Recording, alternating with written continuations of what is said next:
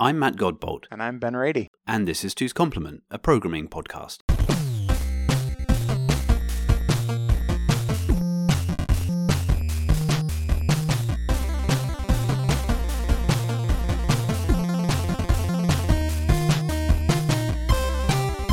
Hey, Matt. Hey Ben, Hey, I got an idea for a topic. isn't? Hang on, I'm the one who says "Hey Ben" first. This is this is We're flipping, the, confusing me. we're flipping the script today. all right, all right, and I don't even know what this topic is. What's the topic? It's a really general topic. I want to talk about video games. What's not to like about video games? I know. This is the thing. So I want to talk about the games that we play. I want to talk about how these games are made. I want to talk about the evolution of video games from like the days when like one person could build a video game to now where it's like a, you know, multi-million dollar movie production type thing. There are still games that one person produces. Yes. yeah. and so how it's- it's sort of been reborn in other Yeah. forms, you know, like Steam and mobile games and all these other things that sort of like have recreated that world where it's like one person can make a game. So I want to talk about all of those things. I love this topic. Let's do it. So where do you want to start? Well, what what even are a video game? What even are a video game? Well, that's yeah. What is what is What the are we talking about? Are we going to talk about like console-based stuff? Are we going to talk about you know handheld? Are we going to talk about all the above? Or what are you thinking specifically? Are you I think thinking it's the whole world. It's the whole world of video games. So here's here's uh, okay. So let's talk about a. Que- I'm going to ask you a question. okay? because you just made an assertion that says an individual person can make a video game, right? And that's true. Can an individual person make a console game? Is that a reasonable thing to expect that anyone could do? I think so. Still, I mean, the example that immediately springs to mind is Stardew Valley, which Oh. is on Steam and Mhm. is on consoles and is on all the things as far as I can tell.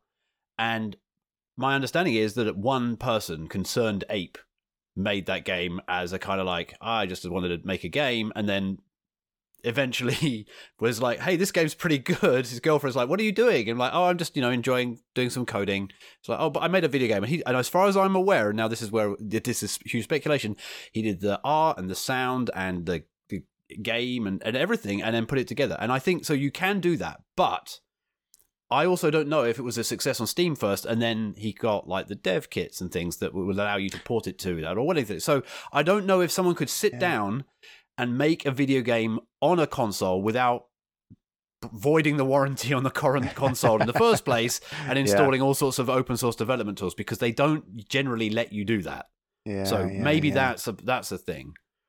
Whereas okay, the that is- accessibility, yeah, Yeah, on. that is still a path though, right? Like if your dream was to, you know, I want to make an Xbox game, right? Xbox might be a little easier to do this with, but um you could get there by first making a game and publishing it on Steam and then building And a market an, for an it. engine that Yeah. is somewhat portable anyway. Now I Mhm. don't know what um, Stardew Valley is written in, Mhm. but in the back of my mind when I'm playing it and it sort of does one of those little glitches where it takes a little while suddenly and you're walking along otherwise smoothly and it's like oh, oh and then Mhm. carries on again. In my mind I'm thinking I wonder if this is some kind of garbage collected runtime thing going on. Is this is this mono?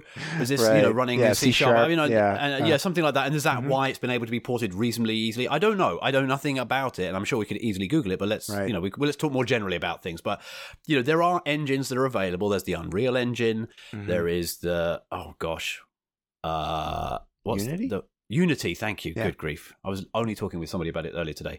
There's Unity and a whole bunch of things like that that you can get, and there are commercial licenses, obviously. But there's also, I mean, you sign up for Unreal Engine and they give you access to it, so you can just. Mhm. So there, it is more accessible than it's ever been to get like a world class engine to to write your game on, and then maybe put, be able to port it from platform to platform more straightforwardly Mhm. but I don't know how whether that's really an exception. You know, is it is, is Stardew Yeah. Valley by its very nature and from the the, the the kind of game that you you could reasonably do this? Because even like the Pokemons of this world that you know have Mhm. a similar flavor, it's just a top down thing. It's only a few sprites, really. Mhm. Um, obviously, there's millions of permutations and combinations of Pokemon, but just ignoring that. that but that kind of genre, top down, scrolly, walk aroundy thing. Mhm. Um, even two decades ago, that would have been a team of five people. Yeah. You know, maybe yeah. one programmer, an artist, musician type person who's on part time. Mhm. Maybe you know, so three, maybe four for a tools person or whatever. So you know, you could easily see how it could be be um, uh, a multi person game even back then. So yeah, I don't know. I think it's exceptional for an individual to make a fully featured game.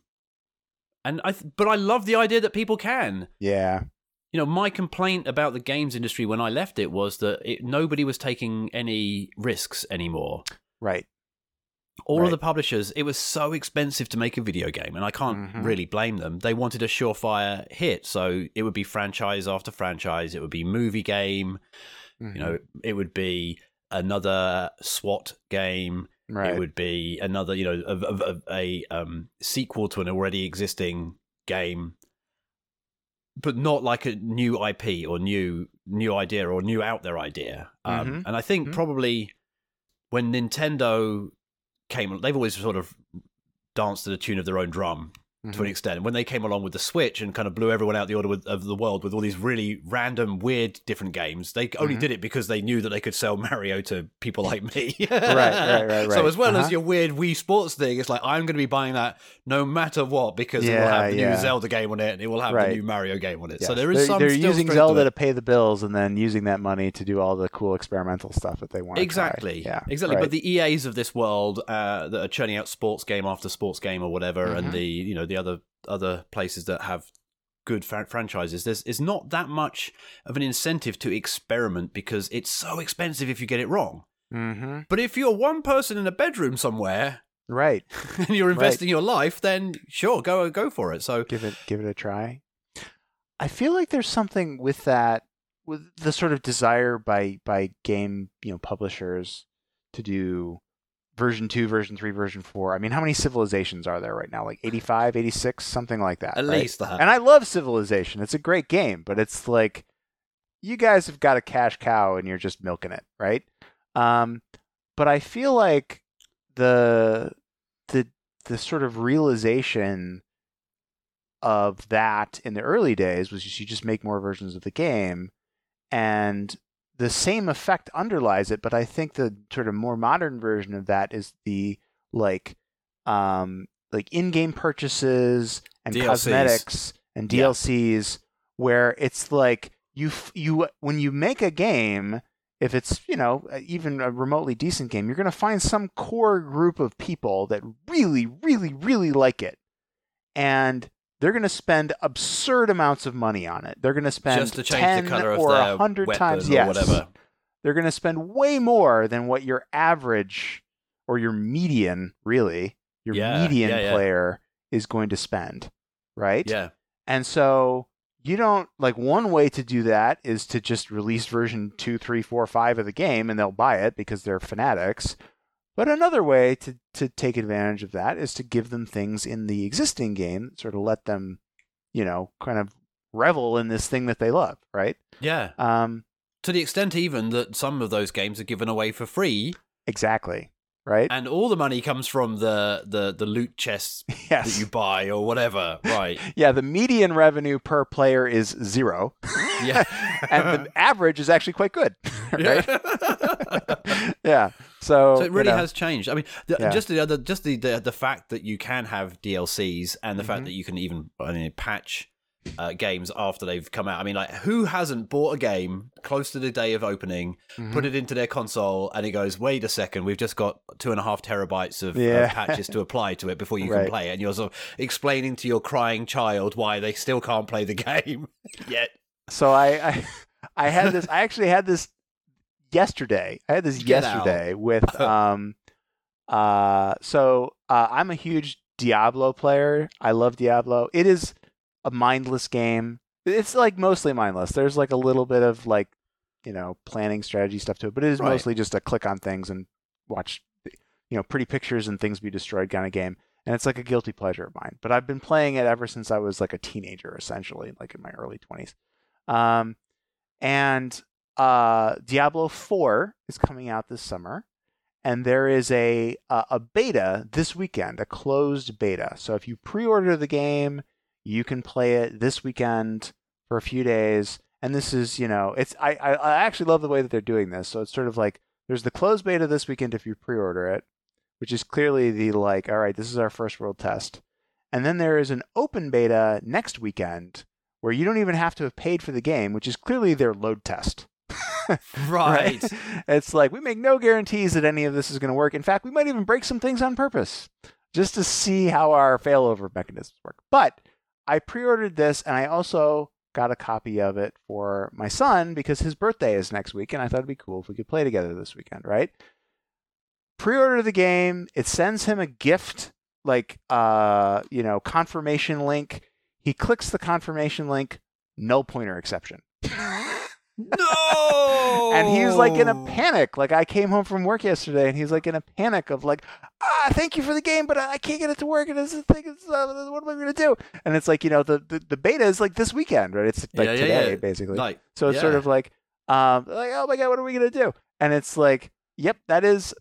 That is how these things are, right? You put the, the the disc in there, and it's like you know it wasn't really baked when they shipped this, right? Like, Yeah, it wasn't right. wasn't really done. that's not how it yeah which which you know to me is is interesting uh the amount of effort that we used to put into our discs and the the care and the Mhm. the terror actually Right, yeah. of being there with the the guy in the motorbike leathers uh, from the, the shipping from from the, the courier company is Mhm. standing in reception looking at his watch, and you are around the the the, the twelve disc CD burner, telling people not to jump around because these things were so sensitive to vibration, while the last Oh 12 of the gold masters were being made, and then writing on them really carefully, not getting your fingers on them, and then handing them to this person, going like, I hope to heaven that's good Mhm. because that's it now. There's no Yep. comeback from here. Right, right.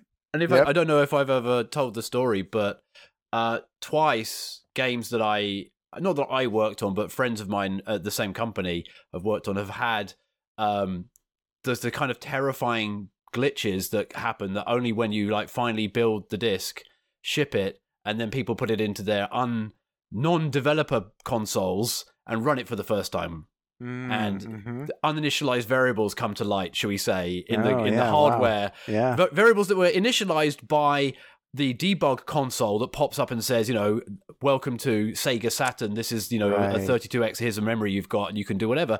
Um, but they aren't initialized from a cold start on a machine that doesn't have that operating system like ROM in it. It just boots the disk, and then you get um, like a, a dinosaur with his head inside out that looks terrifying to children um, because you can see all his teeth and eyeballs in the inside of his head. So, um, yeah.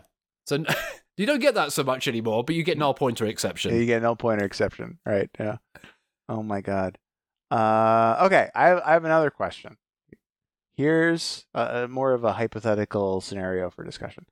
Let's say you and I were going to found a game company, and let's say that we were going to found this company with a few other people, and we needed to come up with some way to sort of coalesce all of our ideas about games into a cohesive vision for this group? Like, what kind of games do we want to make? How do we even establish a common language about Right. games and make sure that Right. if we're talking to each other about our ideas, that, that those ideas make sense to the other people that are hearing them?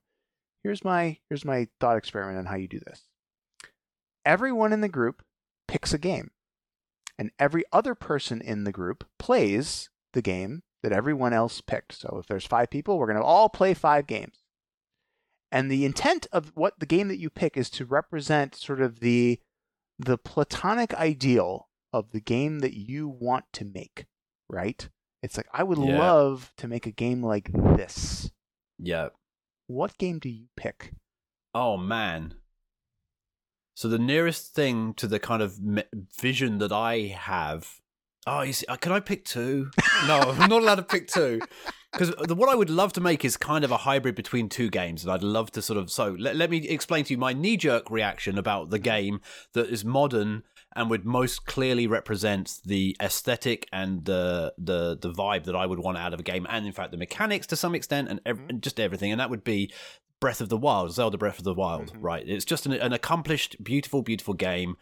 It's staggering how amazing the graphics are, given that it's running on just a Switch that is, you know, pretty pedestrian, even when it was first made. You know, Mm-hmm. Nintendo have never made any bones about putting the most whiz bang features in their rendering system, or you know, they they make money on their consoles, which nobody else does. Right? Everyone else Mhm. sells their consoles at a loss so that they can get them in your house and they make right. money on the games. Nintendo just make money on everything they do with you, and mugs like me that will buy every incarnation of every Mario, Zelda, and everything game, yes. even though Uh-huh. I've already got it. Right, but Yep. anyway, um, so the aesthetic of that, the way that it, the, the the pacing of it, and everything is beautiful, and I love it, and the fact that it's open world, Mhm. um, that is what I li- like. I like the idea of there is a plot if I want it, and if there's not, I can happily wander around and just hit trees and stare at the things that the the, the beautiful sunsets that happen and and just hang out in a game that's just like I'd like to live here if it wasn't for the nasty monsters, right? You know,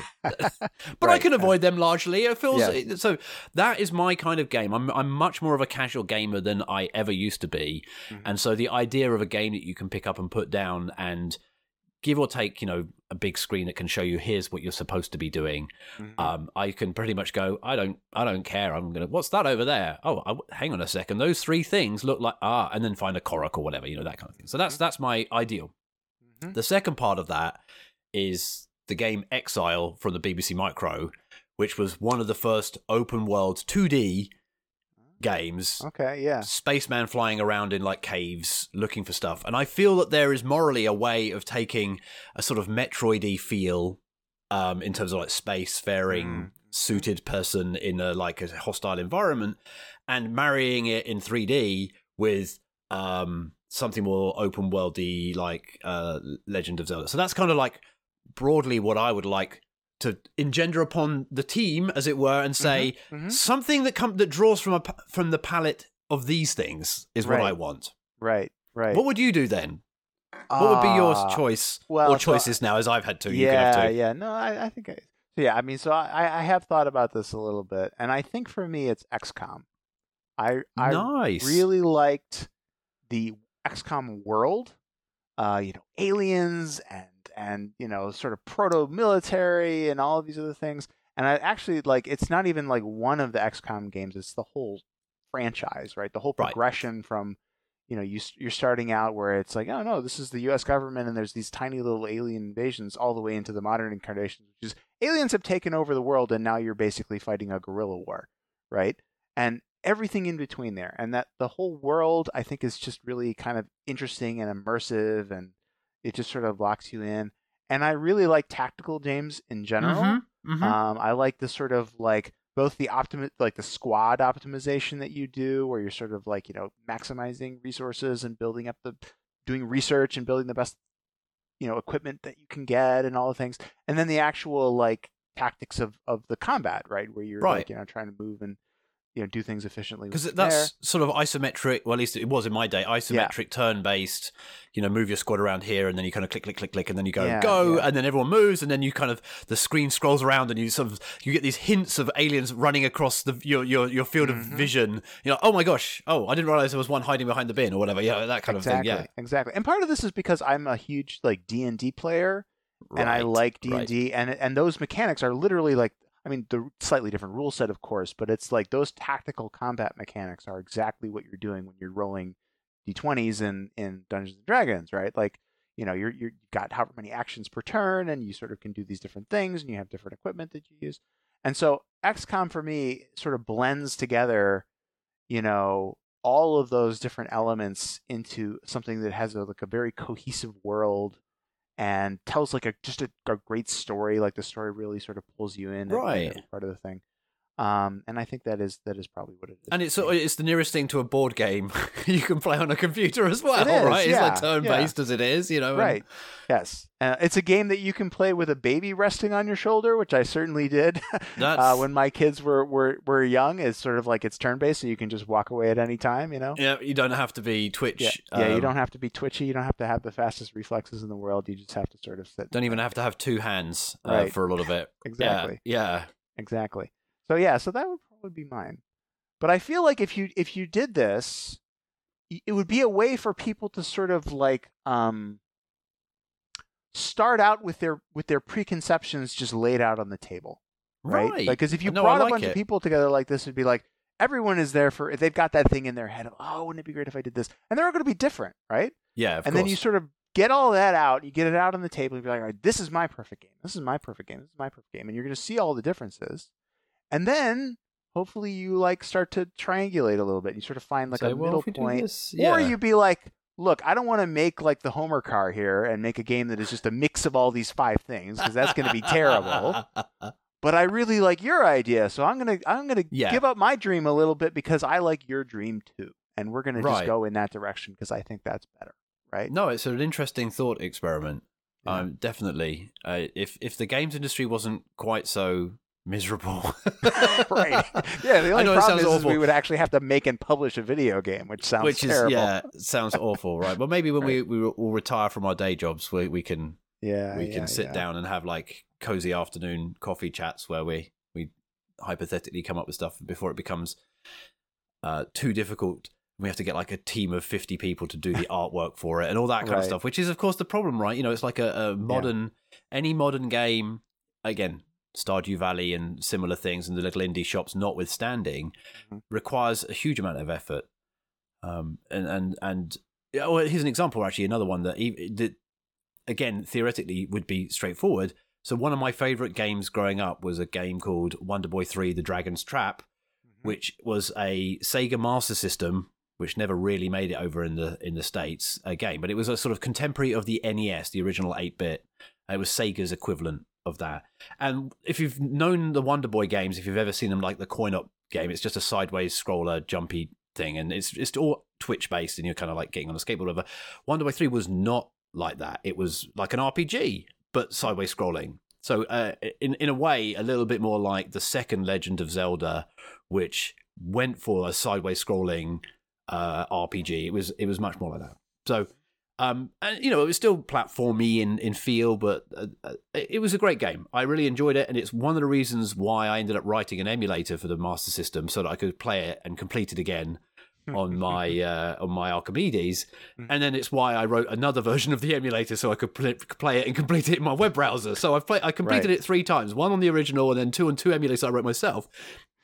Anyway, love, the reason I and I love that by complete it you mean make an emulator for it and then complete. and then complete it. Yeah, that's right. I mean, That's There's no level- way to complete that game. most people don't get in the uh, video game achievements world. I'm going to tell you right now. that's now. right. Yeah, that achievement unlock is like, yeah, you beat it again. um, but I've beaten it a fourth time now because a a professional remake by Lizard Cube, uh, a relatively small company, uh, was made of it.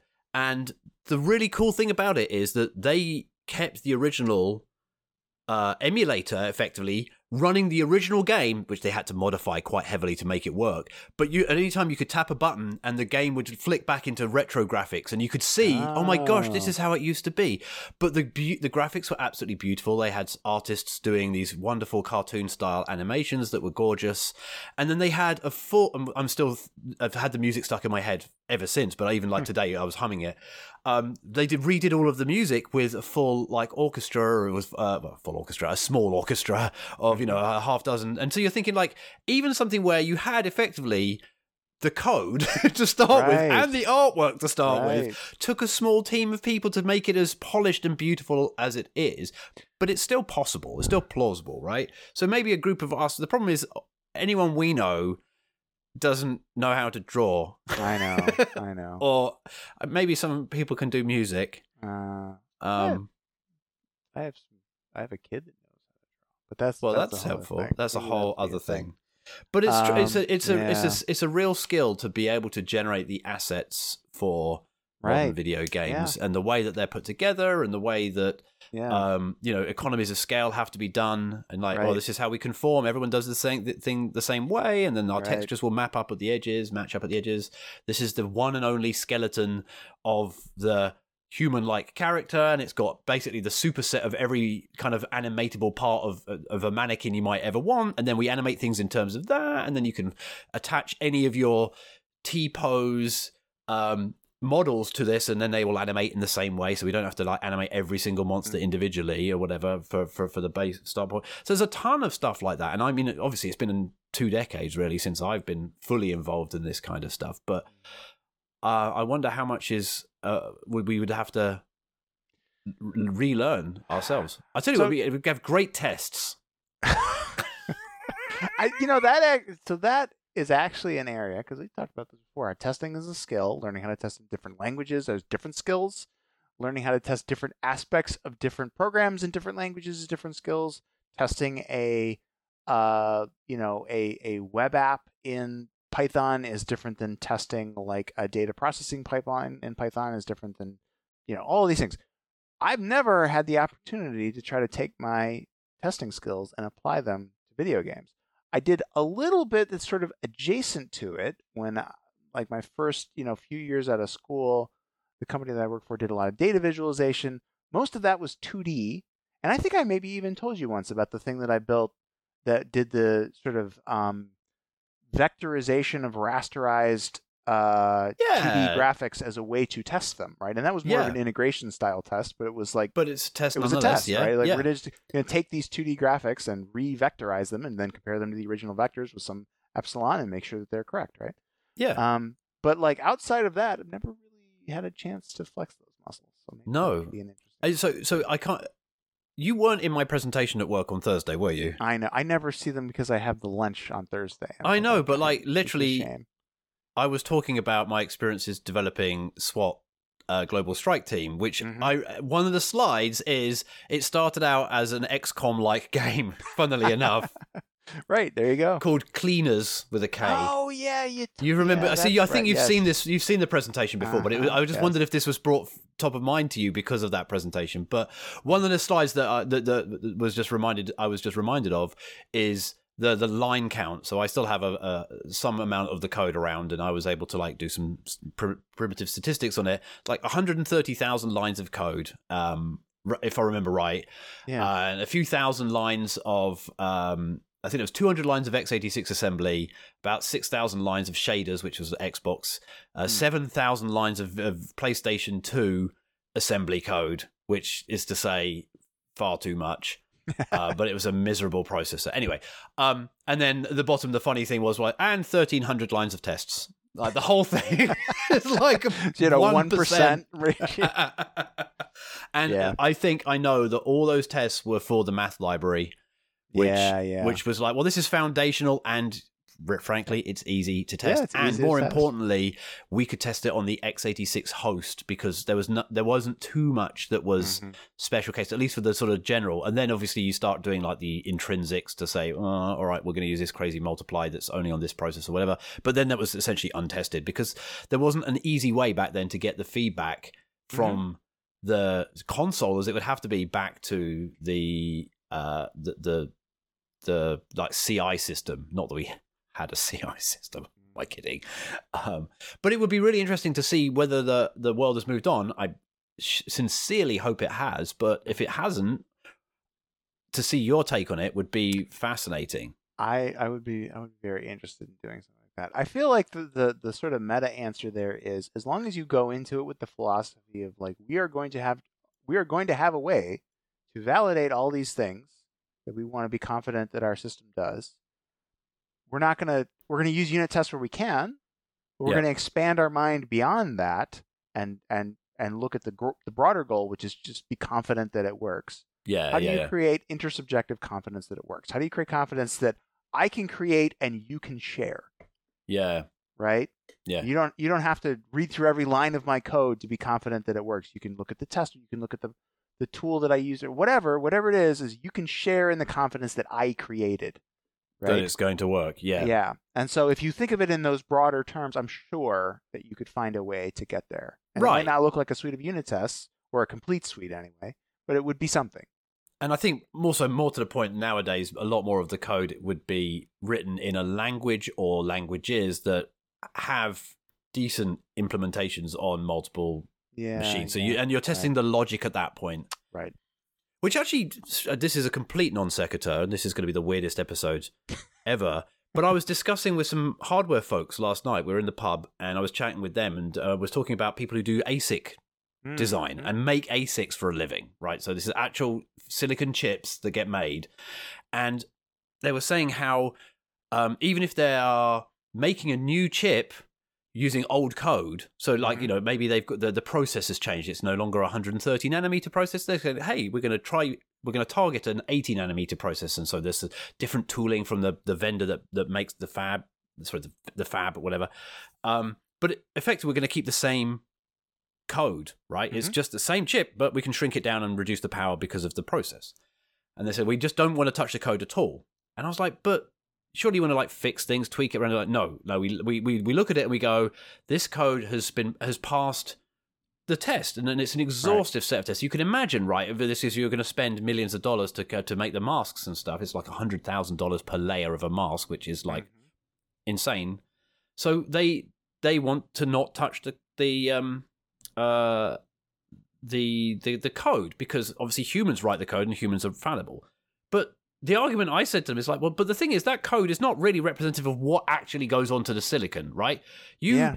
take that and then you um, turn it into a cell library of little off-the-shelf Lego bricks that are then put together by a computer program that puts them together in theory in, in the same so it has the same logical output of the code that you created. That's then placed and routed onto a silicon wafer, and then um, you build up these mask layers, and then at some point you actually have to run all these kind of like physics-based simulations of has this particular layout got pathological capacitance problems, um, crosstalk. Um, do you have to worry about you know cosmic rays hitting this particular Mhm. bit and knocking things out seriously, right Mhm. at the Yeah, lower end no, of this stuff, right? It's a real How do you build in that resilience? And you're like, so why is it that you don't, you know, that bit's fine, apparently. you know, all those eight layers of other things where people are like um, fitting and placing and routing. Is it because that's mostly automated? Although he was describing to me that it, some of it is not. Um, but, you know, I would imagine that like if if if you've got like seven things, all of which can go horribly wrong because of uh, uh, things that are, are, are, are don't work. Um, Uh-huh. Adding one more and actually add, changing the functionality seems like that's the easy. That's an easy bit because I can reason about that.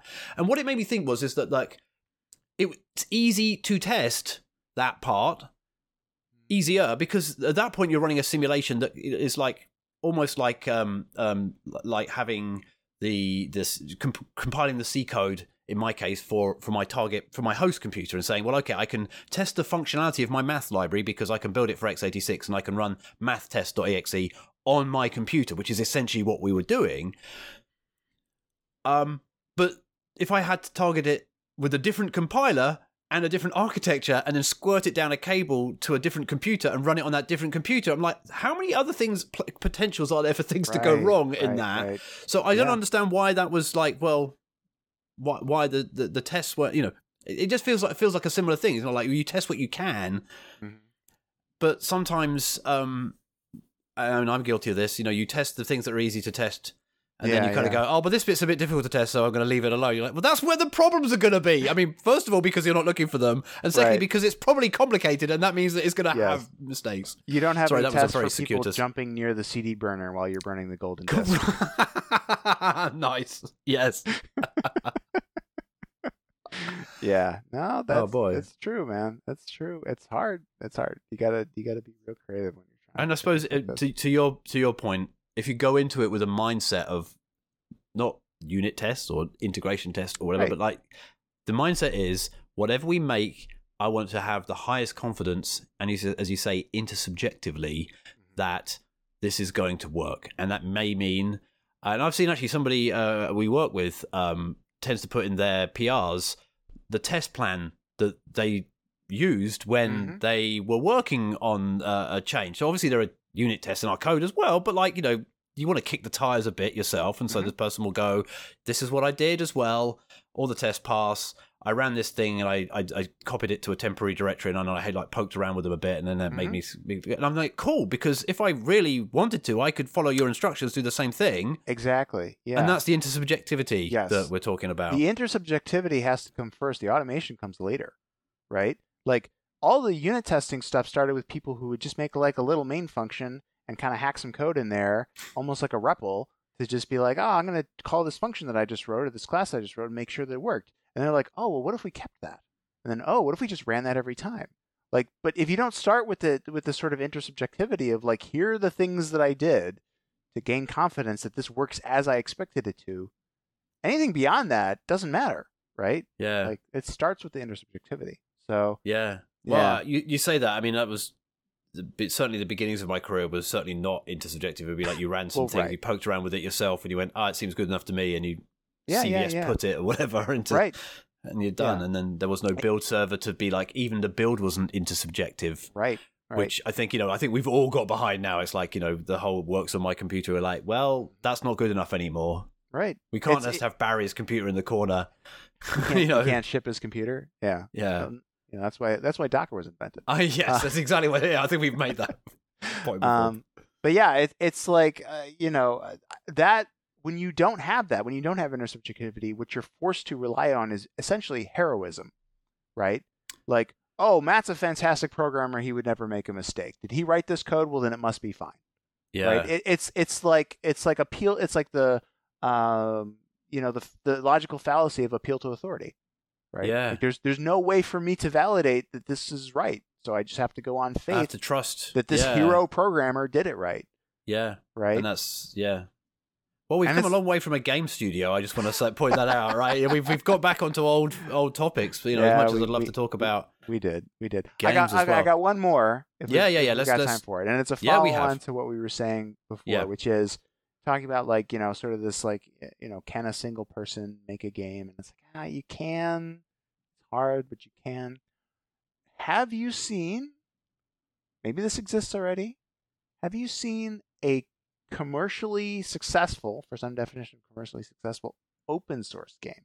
Because I could imagine a world where you have a small group of of core devs. I mean, there's no way to do that. I don't think there's any way to do this without that. That creates an open source game that they then also publish on Steam. So it's sort of like you know you can download this code and compile it yourself and do all these things. I'm betting twenty dollars though. yeah, that that's literally twenty dollars. On Steam. You'll just click the button in Steam and install it. If you want to go build it yourself, go nuts, man. But I bet what you're going to do is you're going to crack open Steam and you're going to click a button. That right? is fascinating. That is re- uh, no, I don't know. I mean, there's obviously the the shareware games of Doom and id Software, which were not open source but are now Right. publicly uh, sourced. The source is public. Um, there was some. What the heck was the game called? Uh, there was a game we used to play at university that was had like a Lisp engine in it, and it was like some side scroller thing with some really clever lighting effects. And I'm wondering if that was. I know that was we, we built it from source, but I I want to say that it was. No, I don't know if it was published as a as a pay for game. No, that's really interesting. I don't know of anything off the top of my head. No. Because I have How to imagine, because because I even think it's resilient to the idea of like, oh well, then someone's going to steal my game. It's like, no, they're not going to do that either, right? It's like if you don't have that core group of devs that know how it all works. I mean, how many times have you seen this where you're just sort of like, there's this code base that these other people wrote, and I have no idea how it works. And you know what? There's probably like only I ten people on the earth that know how within- it works. within our industry, which is famously protective of its intellectual property, I used to make the gag, and I would like to, for the, any lawyers listening, I never did this, but when pe- whenever people were har- uh, worried about whether or not uh, code or IP was was going to leak- leaked out and the effect that it might have, Mhm. I said. I am 100% confident I could take the lead programmer of a similar desk from like Jump Trading or whomever, Mhm. uh, HRT, whatever, and, and invite them over to our current company and sit them down and walk through the code with a whole day, right? In the office, whiteboarding everything. And then at the end, present them with a USB thumbstick with the source code on it and wave them goodbye, shake them by the hand. And I'm confident I would set them back five years because anything that I gave them is. Is is gonna hold them back, right? It's not that the IP Yeah. is not the code and it's not the approach. In very rare cases, there are little tricks that you're like, oh, that's really unobvious. Okay, I see why that Yeah, might be yeah. a thing. But mostly, the IP is a group of people who have worked on a project for a long time together, and there's the expanse of of the development process and the the the edge of the envelope of expanding of that kind of like the the, the Mhm. frontier of new Right. sh- new stuff comes from those people who are well versed in the system and understanding where the bodies are buried and understanding what things need to go back and be replaced and all of that kind of stuff. None of which you pick up from just being handed, even with like a, the pointers I gave you, uh, the source code to it, right? Right. I right. mean, I, and that's actually a problem for open source in general, Yes. right? I have this problem with people come and say, "Can I just add this thing to Compiler Explorer?" And I'm like, "Oh gosh, that means you're going to have to look at the code, which means that oh gosh, you're going to go, no, I don't want to touch this with a barge right, pole, right, right? right, right. Yeah, that's the whole thing. Is that if this were actually a problem, open source would be so much more effective, right? Correct, It would be yeah. so much more useful, and people would be able to contribute and all these other things. It doesn't, re- as you very well know, it doesn't really work that way, right? Yeah. Like you have that sort of core group of people that really understand the system. and have taken the time and effort to come in and do it. And of course, Exactly, that's, right. Hallelujah for those folks who, are, uh, li- if they're listening. Thank right. you, everyone. Yeah.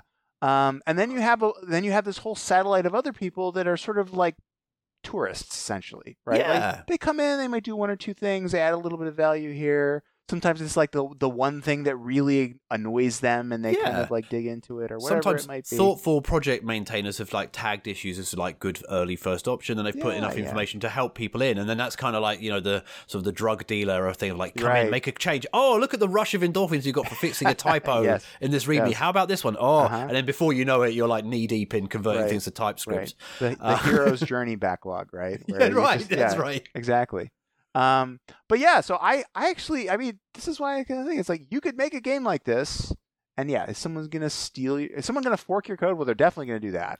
Are they gonna like steal your idea? No. The hard part there is probably getting the Steam thing set up, Yeah. and it's like, and honestly, if someone does take it and understand it and makes a whole new game out of it, like, does that really hurt you? It doesn't really. yeah, it's an you. interesting one. right? It's a really interesting um, observation. I mean, assets are a different Yeah, thing. That's, I another one that you have to think a little bit about. Like, there isn't really an open source asset system that I'm aware of that is like hackable. But License the assets and the codes separately. that's, I think, probably the. I mean, ultimately, that that path leads to stuff like the Unreal Engine, like Yeah, um, yeah. whatever, where you're like, hey, this is a game engine that makes games of this type. And there's some like basic sprites or whatever, basic 3D models or whatever, to just so that you can type, make, and move your little creature around or whatever. Mhm, But like, right. we used it to make this other game and it's Yeah. like you know that's like people have been doing that for a while but open sourcing the whole thing i don't know if people have done um yeah I mean, I guess there's things like FreeCiv. That's a thing. okay But like, I don't think it's. I don't think they sell it. I think it, it is the, the the model is literally like you download it and it, or maybe you. Just i mean obviously there are a load of games that have like a plug-in architecture that obviously Yeah. publish enough or people reverse engineer enough to be able to add plugins and modding so Yeah, it's I mean, yeah I feel like people went crazy with that with like StarCraft. Like, there's so many different StarCraft mods and like different things there. It's like you made. but i don't know that they published anything StarCraft. there uh, that, that was more like people revving it whereas like minecraft as i call well maybe minecraft being java was a bit easier to like pull bits out at least in the beginning i don't I don't know. No, what an interesting idea, though. What a fascinating idea. A completely open source. Yeah. But like a Game. open source, but commercial. But and you just you know you take the money that you get from selling the game and you use it to pay for the time of the core devs, so they can It you know kind of like have a- day jobs, but also sort of you know have I was going to say, it sounds like a perfect retirement job for us all. Right. You know, as we get on in years, you know, give us another, give us another ten years, we might be able to do that. But I don't know what on earth gaming will look like in ten Oh, years' yeah. time, and whether or not there's any any hope for us. Then it'll be VR yeah yeah or something, right or AR maybe. or AR, or it'll be Yeah. written by GPT four or five or six or whatever's Right. around by then. Uh huh. Yes, totally. Cool. Well, what an interesting question, and we've managed to explore some familiar ter- territory along the way. Mhm. Yeah. We talked about ASICs. We talked about testing. We Mhm. talked about games and our favorite sort of games, uh-huh. And, And, uh, uh, then open sourcing a, game. So, I mean, the next everyone's going to expect the next podcast episode to announce our quitting our day jobs to make some we're founding a game turn-based- studio. Yes. turn-based open world. Uh, Yes. Right. um, uh-huh. um, man in a spacesuit Uh-huh. game. yeah. Called Eldza. Yeah. Right. Cool. Well, I guess uh, I guess we should call it at that. That sounds like a that's not a good way to end it. You've been listening to Two's Complement, a programming podcast by Ben Rady and Matt Godbolt. Find the show transcript and notes at www.twoscomplement.org. Contact us on Mastodon. We are at twoscomplement at hachyderm.io. Our theme music is by Inverse Phase. Find out more at inversephase.com.